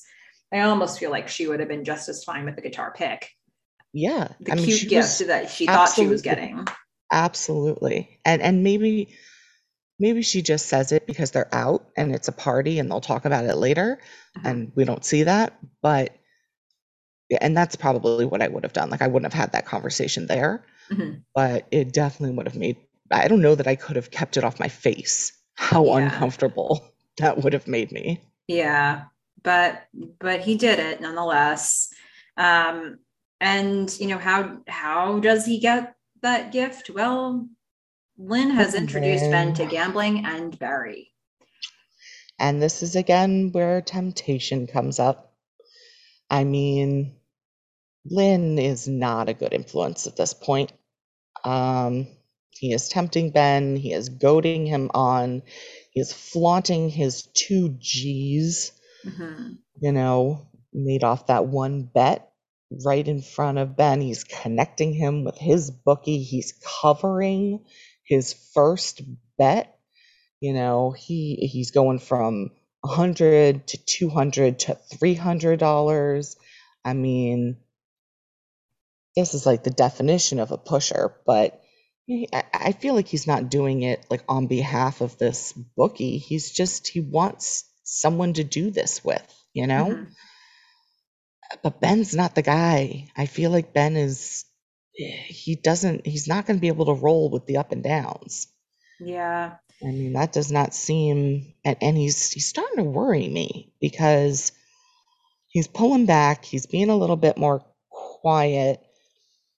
And man, when he was watching the game Yeah. and Sean came by, I got a little nervous. I was like, is he just gonna like lose it if his team loses? Mhm. And um, the whole thing was making me uncomfortable. Yeah. Well, I think it's meant to, right? He's and and part of how we get there is that he's gambling with money he doesn't really have. So he's gambling out of desperation. Well, he's gambling with house money now, right? Because Lynn's covering him. So if he loses, Lynn's paying it. yeah. But this is like the first taste, right? Yeah. And he just so happens that he wins this bet. Oh, I But wish he had lost because you win the first one. yeah, so it's, you know, and but you can see, like you said, he's watching this game. He's totally withdrawn. He's just shaking and with his nerves. And, you know, Sean enters the room and he just can't with Sean. Like he just doesn't have, he just, he, he doesn't have the bandwidth for everything that's happening. And yeah, it's, but uh, what I appreciate about getting to this point is how much of a setup they've been doing for it. I mean, he's been Yeah. having money troubles for a while and he's, but he's been trying to fix it, you know, like he's, you know, had the conversations with Sean. He got a job at Dean and DeLuca. He's, you know, he's taken mm, a number of steps that were within his means that were like the reasonable logical things to do and, he was he's still struggling But he was on a path to, you know, get a second job and and look at it that way. We did get a hint of this when he was gambling and losing on darts. Mhm. Um, but you know, it the other the other piece that I'm picking up on here that has me worried is he's so reactive. So when he when he actually starts gambling and he can get the money, you know, he, there's tension when he's watching the game. And then as soon as his team is up, he is writing the full rent check to Sean, Mhm. but saying don't cash it yet. So it's like it- like when you were saying earlier, you know, he's he's playing with money he doesn't have. Well, that's the money he doesn't have yet is the Mhm. rent check to Sean. Like he is willing to take that step. Mhm. And that does not bode well for someone who's going to continue to gamble. and he and he uses some of that money to buy Julie's guitar.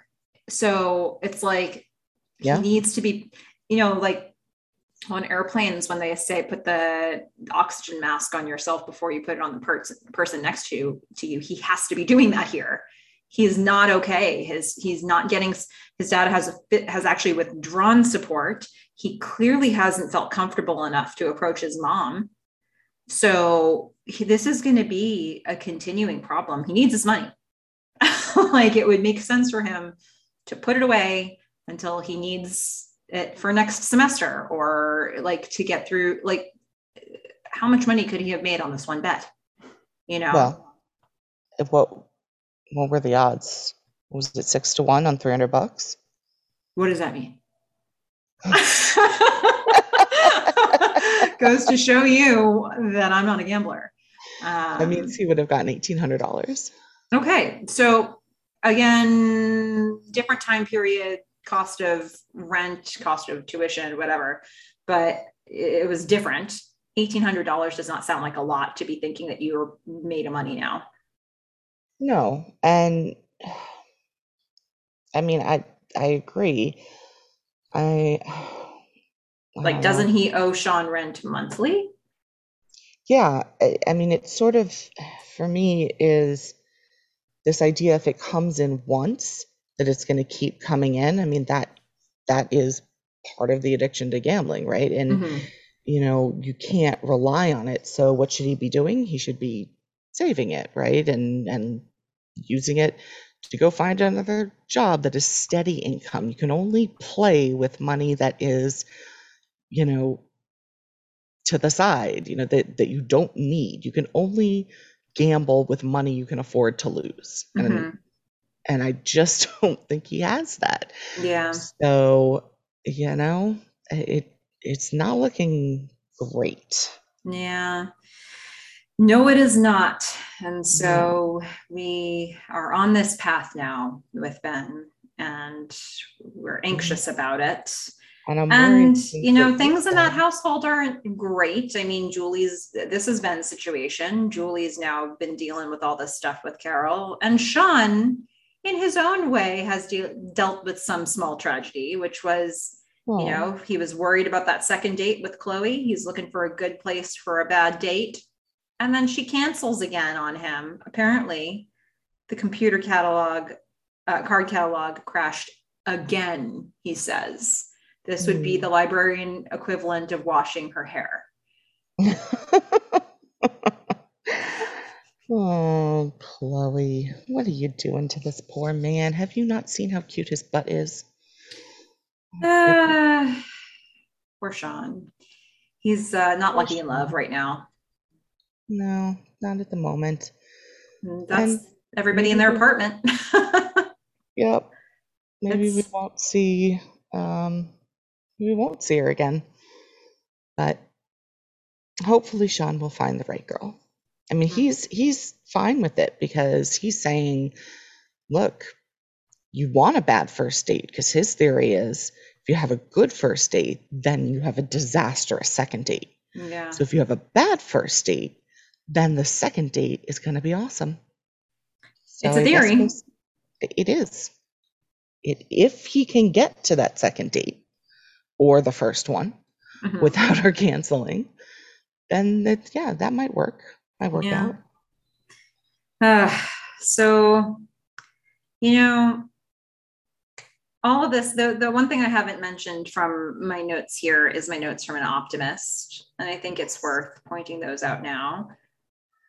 Uh, boy, there was a lot of really heavy stuff in this episode, but I feel like my notes pulled from this conversation Felicity had with Noel, where she's saying the things that she knows she'd regret if she didn't say them. And I think that that's something that we need to do in life sometimes because there's, you know, in this situation, Felicity going to Noel and opening up the lines of communication and saying, well, don't go because what if we could have something more than we have right now, but we won't if you go. And it's a scary conversation to have, but she'd probably regret it if she didn't have it. And so I think in life, if there's stuff that you feel like you really do need to say, if a relationship is going to move forward, it has to be said, but you don't say it, you'll always wonder. And she left that mystery out for the future. It's still not clear what direction things are headed in for her. And sometimes it takes a while when you when you put the words out there to figure out what's really going to happen with them and how somebody's really feeling. But the fact that you initiated it with that honesty and with that um, you know the the reveal that you need to make for that person to know what you're really thinking gives an opportunity for a meaningful relationship to actually go somewhere so to me, that felt like a lesson we can all learn. Yeah, I I would provide a I guess a bit of caution there. I would just say um, maybe I guess the angle I would take with it is to have sort of the wisdom to know when it's right and when it's not to say what you need to say because on the one hand, we do have that moment with Felicity and Noel, absolutely. Mm-hmm. On the other hand, Carol probably should have kept her mouth shut. Mm-hmm. So, you know, there there are times when maybe perhaps even though we feel that we really want to say something, that uh, it's not the responsible thing to do. So, um, and there you think, have it, optimist and cynic playing out right in front of you. but I think you agree that Carol should have kept her mouth shut since I know you said earlier she should have kept her mouth shut and she didn't have to show up. Um, so I think it's more about like, you know, know, having the wisdom to know the difference, which is still a an optimistic view of things. Sure. Thank you for your contribution, Fish. That was my oh. attempt at optimism. You I guys, know. you understand why we titled the podcast this way, right? yeah. Okay. So Melissa says we should all communicate freely and honestly. And I say, nah, no. that, to that way lies disaster and ruin. oh, that's why we love you, Fish. That's why we love you. Um, you know who didn't have anything to say this episode? Uh, Oh, yeah. Nope. Sally has gone deep underground and uh, she's, you know, she thought she was going to get out. And um, I don't know, maybe, maybe her and Emmett have, have run off to some island or something. And are just like living it up. And who, who knows? Maybe she's drinking pina coladas and uh, rain. Ooh, getting caught in the rain. Yeah, well, I guess right around now, the makers of the show were regretting the device. I don't think it's the last time. I think we will hear more tapes from Sally, but uh, gosh, they're regretful at this moment in time. Yeah, it's been a, it's been a minute since we've gotten a tape from Sally. Yep. Even though we are continuing to see Felicity leave tapes for her. Yes. Yeah. So we've we've half the device going on. So yeah. the mail the mail is working in one direction. Yeah. And Felicity keeps leaving tapes for Sally, hearing nothing back. Yeah. She's being ghosted by Sally. And next time we get a tape from Felicity to Sally, it'll be like, Sally, are you there? Yeah. Sally, I have updates, but I need to know why. why you're gone. Only there was a device where I could connect to you immediately. Uh, I think that's the thing they were realizing. They're like, why are why is she leaving tapes? Why? Even now in you know, in the year 1999. Why is she doing it this way? Yeah. And that's that's what you have. But uh, I do want to mention before we go on to our ratings that we got some really lovely listener feedback. We, And uh, we love our listeners. They're, they're amazing. the absolute best. And I wanted to uh, to make you feel good, Fish. Uh, the, Oh. especially having just talked about your cynicism. We've got somebody who validates it. Uh, if I haven't done it enough, we need more people. Everybody jump in and tell Fish how amazing she is.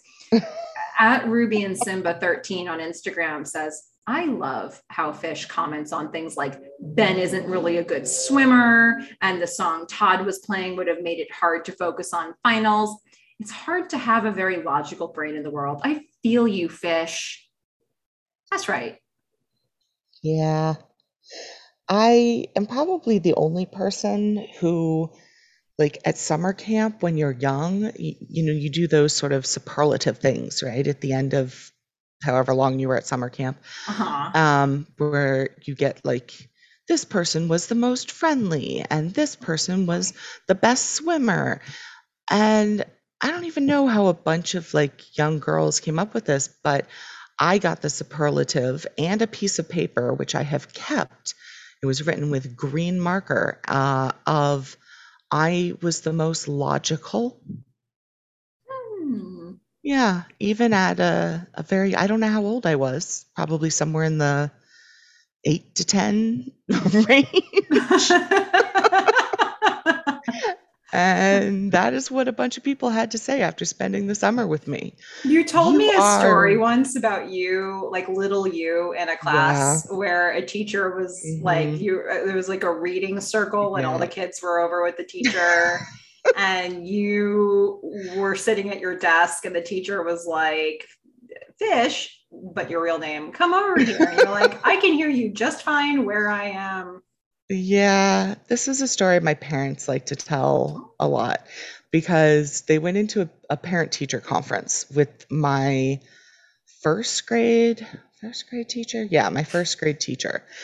And, you know, you have your day broken up and there was story time and it was over in the corner and it was after, I guess, some sort of like we were playing with Play-Doh or molding clay or something. And whatever I was working on, I seemed to like. And, you know, the teacher had said, you know, why don't you come over here? And I was just like, no, it's fine. I can hear you. And so she said it like again. And I was like, yeah, but I can hear you. And at this point, she tells my parents, um, yeah, I just went over and took her by the hand and sat her down in the circle because I realized I was losing to First grader. Yeah yeah. Some people are just born with it. yeah It was not a Maybelline. learned trait. yeah But that makes complete sense to me still to this day. I'm like, why does everyone have to sit in the circle? yeah It makes no sense to me. I could it hear feels like her. a story that's really representative of your life and maybe Right? mine as well Yes, that's the other thing I'd like to say that. Melissa is also incredibly logical. She just happens to take it with an optimistic bent. Whereas I I find absurdist humor in the things around me, and that's how I stand the world. I'm just like, this is insane and hilarious. And I'm quietly crying on the inside. No, oh, what I mean is no, I No. find I find the world to be a hilarious place, and it is just every proof that God has the best sense of humor. Yeah, that seems that seems fair. And we want to thank at Ruby and Simba 13 for noticing, for for just being a support. And it sounds like Ruby and Simba 13 feels the same way about the world, maybe. Yeah, yeah, we can form our own little support group. Yeah, We'll just sit around and and say things that make sense. yeah. That's Yeah. that's how we do it. It, it Yeah. ruins some conversations, but that's what happens. That is what happens. Well, let's get real about the episode rating, shall we, Fish? I think that is a good idea. Do you want to jump in first? Yes. So I like this one. I thought there were a lot of great parts of it, and I thought there was a lot of great acting. I especially felt, you know, Julie's whole um, storyline. You know, they're setting up the stuff with Ben. I love where Felicity and Noel leave off because, and again, maybe I'm wrong, but I assume he doesn't move out of the dorm. So I No, think he she's does not. yeah. So I feel like you know she's gotten through to him. He's going to stick around. Um, and I mean, who who didn't like everything about Meghan in this? Mhm. Um, so I am going to go ahead and give this one a 9.5 wow. gloves out of 10. Look at I mean, you. It gets Okay. it gets some like extra points because of the whole Meghan storyline. Mhm. Uh, that just, I mean, I needed this. I needed this episode right now, and the world gave it to me. And I am expressing my appreciation with a 9.5. hmm Okay, awesome. So for me, I decided to rate this one in uneaten slices of pizza. of course you did. Looking at you, pizza. Uh, so I also like how there was a little echo on the mic just then. A little resonance. Put your that's how reverb on. serious that was. Pizza, Um, pizza. I'm giving this one 8.1 out of 10 uneaten Mhm. slices of pizza. And there was kind of a big spread of where this one could have landed. Once again, I don't enjoy that they're only half doing the device they set up, so that automatically dings this episode. Um, but I think there were a lot of things I loved. I like that they had a lot of humor and a lot of of serious stuff and i think the the good felicity episodes live in both of those worlds with a balance. And i think that there was some stuff here that was ambiguous that you know listening to you unpack it i'm like hmm i wonder like did they mean was it intentional for them to imply lynn and julie like something going on there I don't think it was. So I think there's a little bit of they had a lot to do. And so there, you know, some of these things that were ambiguous, I don't think are necessary.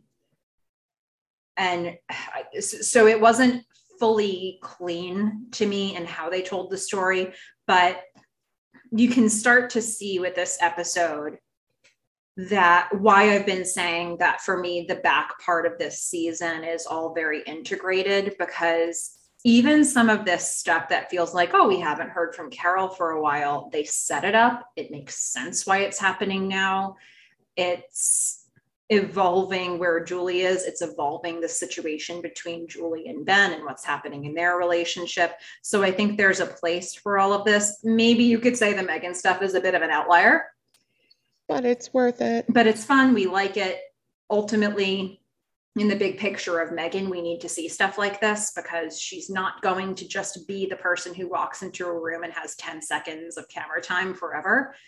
She's they they're giving her she's done a great job with everything they've given her and they're giving her more now as much as they can do with a person who's got no attachments to anybody else in Felicity's life. So Yeah. um, so I think there's some of this stuff that's, uh, you know, a little ambiguous. The Meghan stuff doesn't perfectly fit in for me, but I appreciate it. So I can't give it like one of my highest ratings, but I think it's a really solid episode. So 8.1 out of 10 uneaten slices of pizza. I think this is this is really getting give me the the full sense of of how you felt about the this is gonna make a difference to me. That that tenth of a piece of pizza that's left over, is that like pizza pizza or is that just like crust? Crust. Oh, all right. You really okay. You you weren't a big fan. Well, 8.1 would, or we could say 8.1 would be you took a nibble, the nibble that Elena and Felicity didn't take for that ninth piece. But you have 8.1. So the question is a nibble of crust or pizza pizza. Okay, we'll do a nibble of pizza pizza. Okay. I so that makes that makes me feel better. question. Yeah. Okay. Okay. so, That's you all right, being I optimistic. I, like that. Yeah. Yeah, We worked I your like way into optimism. That's great. Yeah. Mhm. Or as you could look at it, me not liking crust. And by the way, I this was one of the few times where I actually had more than one rating that I sort of crossed out. So I just wanted to tell you the other ones that I didn't go with. The first Oh, one I had was awkward elevator rides. Oh, Didn't go there. The second one that I had was cakeless Richards, oh, poor Richard. and that was that was on the list for a long time up until I eating slices of pizza. Oh man. I mean, they do give you a lot to work with, even when they so don't need mean work to. It's unbelievable. Yeah. Oh, so that is this episode. Was there anything else that you wanted to mention here, Fish, before we kind of wrap up and tell people how to send us their feedback? Nope. We have hit every single one of my notes. Okay. Well, in case you listeners have any notes yourself, we would love to hear from you. You can write to us or send us artwork at the melissafish at gmail.com. That's Melissa with one L, two S's, the melissafish at gmail.com. We love hearing from you, regardless of what you have to say. We love to, and we love to hear people's perspectives on Felicity. We're learning a lot about the show by hearing what other people think too. And part of that conversation is happening on Instagram. You can find us there at Felicity Podcast. Also, if you're interested to be notified when we drop a new episode, we send out a newsletter every time we do. You can sign up for that newsletter, but there's a link in the show notes that you can check out so that you can get that information when it comes out. Next time, we're going to talk about documentary. This is Ah, I I don't know if I want to throw the word iconic around, but this is like a themed episode. We're going to see a couple documentaries over time in this show, and it's it's an episode style I happen to like. I don't know how everybody feels about it. I might pose that question at some point, um, but it'll be a different style of that episode for us to wrap our heads around. I do not remember the documentary style of this one.